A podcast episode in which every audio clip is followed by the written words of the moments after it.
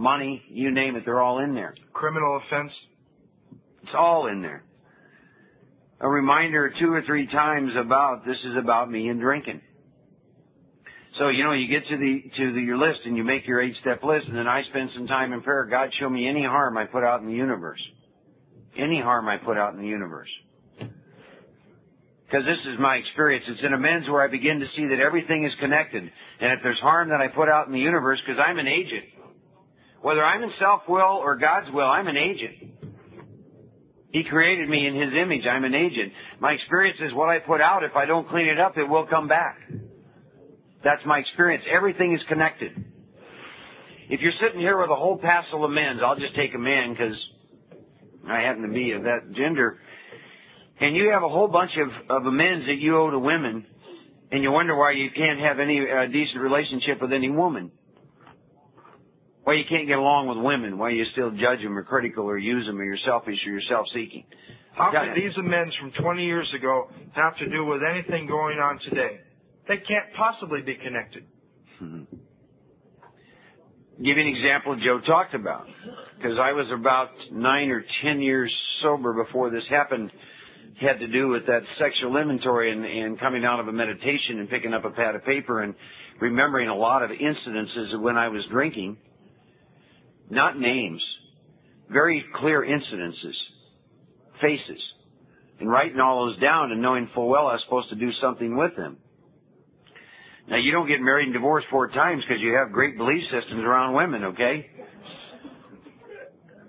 And I knew I had to do something, so what I did was, I mean, these, you gotta remember, I'm not even working with names. I don't have names to work with.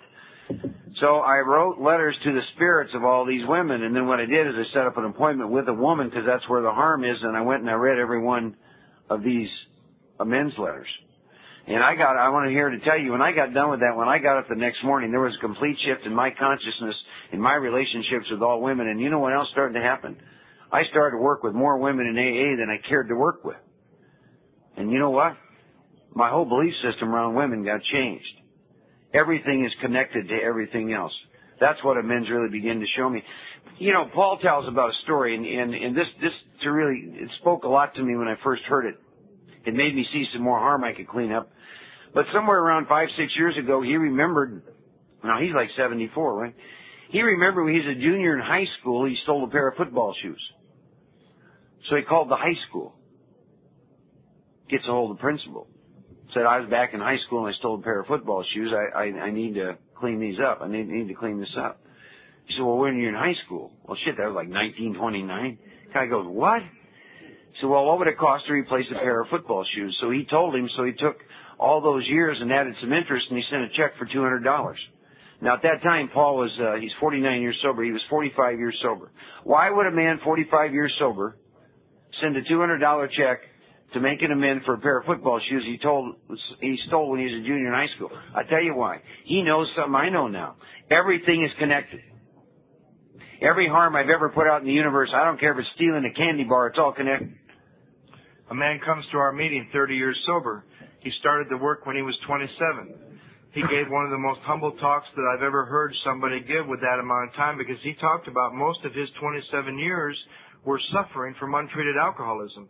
But see, most of the time you don't know how deep you've been into something until you're out of it. You can't see sometimes how deep, how sick you really are until you're not anymore. And you can't see how these 20 amends, this little pocket of amends, has anything to do with this area over here until you make that little pocket and you're pulled out of that area over here. And he shares and he gets toward the end of his share and he says, I'm down to five amends. And he says a couple things I always listen for. He said, but they're little amends. And they'll be made on, if you ever hear an alcoholic say this, just you got to kill them, right? You have to just kill them. He says they'll be made on God's time.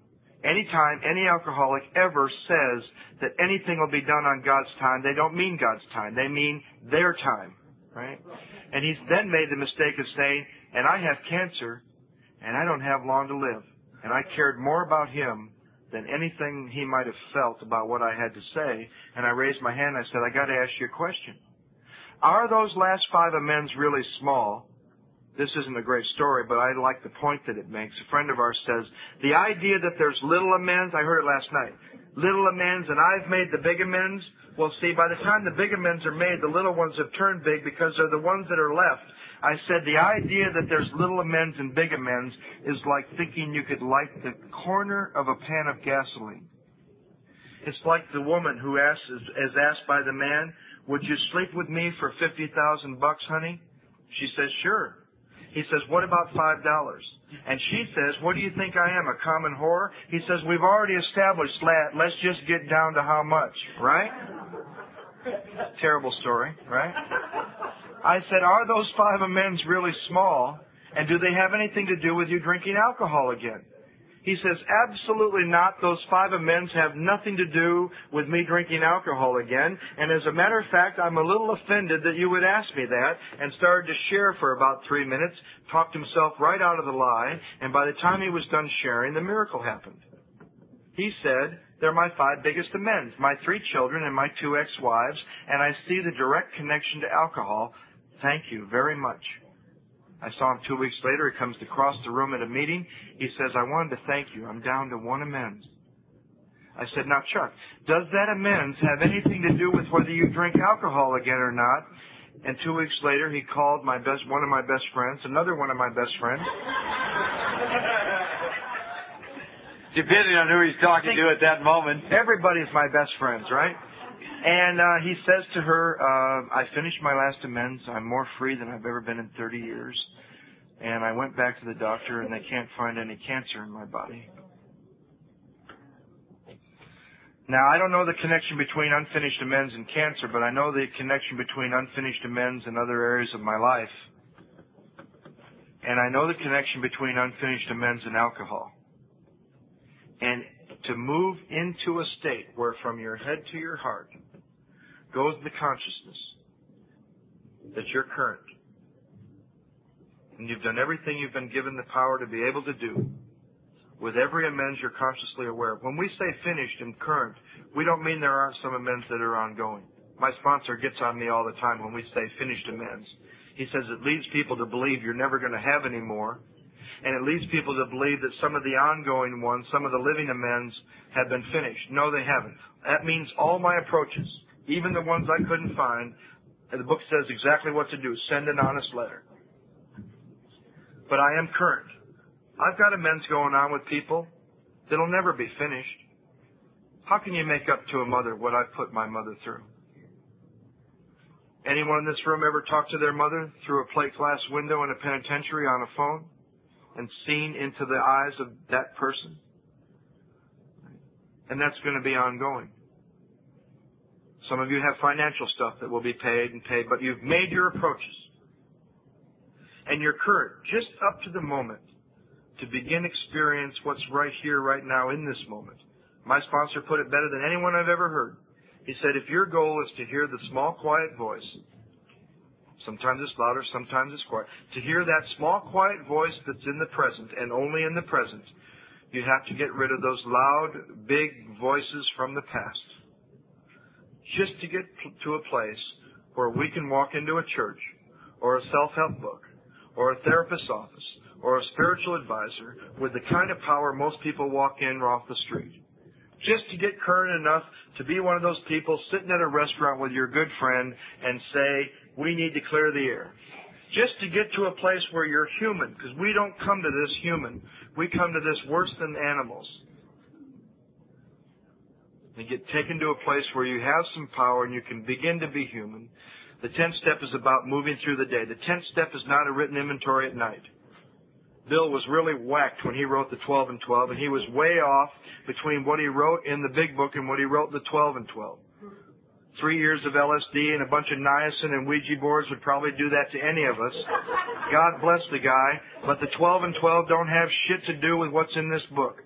They wrote it 18 years after they did. I'll tell you what, after you do what's in here for 18 years, take a look at what's in the 12 and 12 and you just might be able to begin to understand it because that's when they wrote it. I still read the fourth step in the 12 and 12. I'm baffled. Right? And he confused people because in this book, this big book, The tenth step is about moving through your day. You know what a walking meditation is? The tenth step is a walking inventory. You do as you move through the day you set up in the morning. The evening review is the inventory at the end of the day.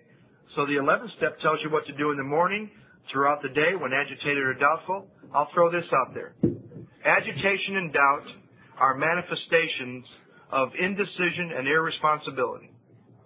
Because with power, with power, you can move out of agitation and doubt anytime you want. A man said to a friend of mine, he said, Brian, see, Brian is real free to ask questions, but that also means he gets asked a lot too, right? He says, Brian, what are doubt and agitation manifestations of? You know in the 11th step where it says, we pause when agitated or doubtful. Brian didn't think. He said, doubt and agitation are manifestations of ego. Man said, you know what you want for dessert? He said, no. Does that mean you're in ego? You ever come to a street you're not sure which way you're supposed to go? Does that mean you're back in ego because you have a little doubt or agitation? He says, no. He says, then what are doubt and agitation manifestations of? We couldn't see it. He said doubt and agitation are manifestations of irresponsibility and indecision, and all you have to do to get out of that stuff is decide and move out of it. 10 and 11 is about moving through your day and watching for stuff to crop up and finding out about proper use of the will along a specific line of desired behavior, all that you wish. The 10th step is about proper use of the will. The instructions of what to do when that stuff crops up are about this much of it. 11 gives you something to do in the morning, throughout the day, and in the evening. Your spirit is wakened up and you start to care about other people. Actually, sometimes more than yourself. Two stories, which I think really sum up a lot of uh, this weekend, a lot of my experience. One of them has to do with uh, my roommate's father about six months or so, he got uh, diagnosed with pancreatic cancer, and they just said you just don't have very long to live. So my roommate's studying to be a priest, and he and I have the same spiritual guide, and so he called the spiritual guide, and he said, "What do I do?" And uh, Father Benedict said, "Your job, your task is to prepare him for death, because he doesn't know how." So my roommate said, "Well, what does that mean? What, what am I supposed to do? And he said, well, obviously you need to go down and see him, but there's really two major things you need to do. The first is that he needs to let everyone know who's been important in his life. He needs to call them and thank them and tell them that he loves them. And he said, what else? And he said, the second thing is, if there's anything going on between him and anybody, he needs to call them and ask them for forgiveness. And he said, if you'll do that, then he's totally prepared for death. And that death will be an easy thing for him. And so Dan shared that to me, and I took that into meditation for about a week. And you know what I realized? Is that these steps, I do the first nine steps completely. Continue to do them. And you know what it does? It allows me to be prepared for death. And when I'm prepared for death, then I can live in the now and live life to its fullest. What a deal. What a deal. That's one thing I wanted to share. The other is I read at the beginning what uh, Joe and I hope to do with you all this weekend. We wanted to disturb you a little bit about the question of alcoholism. We wanted to introduce the idea that all this program is about is a desire to find God and it must come from within you. Now I'll leave you one last thing to consider that again uh, Father Benedict gave me to consider. I was talking to him a couple months ago and I didn't realize this, but uh, uh, Carl Jung, in his letters to Bill Wilson, made a reference to this. But here's what he said to me. He said, Mark, he said, uh, I've worked with some alcoholics and drug addicts over the years because the Priory's in the right in the heart of Lexington, Kentucky, in a real poor part of town.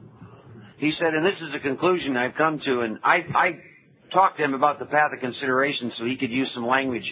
So he, now he has me consider shit all the time, but those guys are dangerous when you educate them a little bit. He's what he said to me. He said, I would like you to consider this. He said, my experience with people like you is, he said, I strongly suspect that you were called to a spiritual life very early in life. And he said that you didn't answer the phone. God probably called you to a spiritual life very early in life and you didn't answer the phone. You took a drink of alcohol and that in its own perverse way answered the phone call and then almost killed you. And he said, then you got sober And he said, you spent nine years in, in that program doing some of what it asked you to do and a lot of maybe what it didn't ask you to do. So you once again weren't answering the phone call. Then you started answering the phone call in 91 with what he says you would call the desperation of a drowning man. And he said, you have never been so much at peace and ease in your life. You have never been so used by this power and felt so loved by this power. So he said, maybe what you need to consider doing is from now till however long the power wants you here is to keep answering that phone and understand that short of seeking a relationship with God, nothing is going to satisfy you anymore, Mark. But if you'll do that, then everything will satisfy you. So that's what I'll leave you with. If you've seen your truth in step one, maybe you're just like me.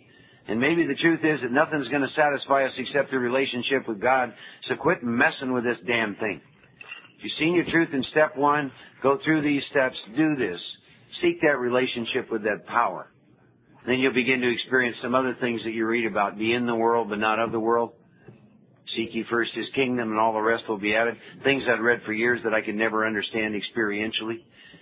Again, remember this. This program is about experiences. We're not here to conclude about God. We're here to experience God. I thank you all so much for allowing me to share uh, some time with you and getting to know you. You are my fellow brothers and sisters, and I will take you into my prayer life. I will. I want to remind you of something. Do not talk away the experience you've had here. Take some time over the next week or two. Don't go running into meetings and trying to impress people with all the shit you know now. Sit, sit with it. Boy, that'll be a that'll be a test. You go back somewhere and someone says, "How was the workshop?" sit with it what is the task that God has given for you out of this? Ask ask that in your prayer and meditation. What is the task? And sit with the experience. Don't don't explain it away.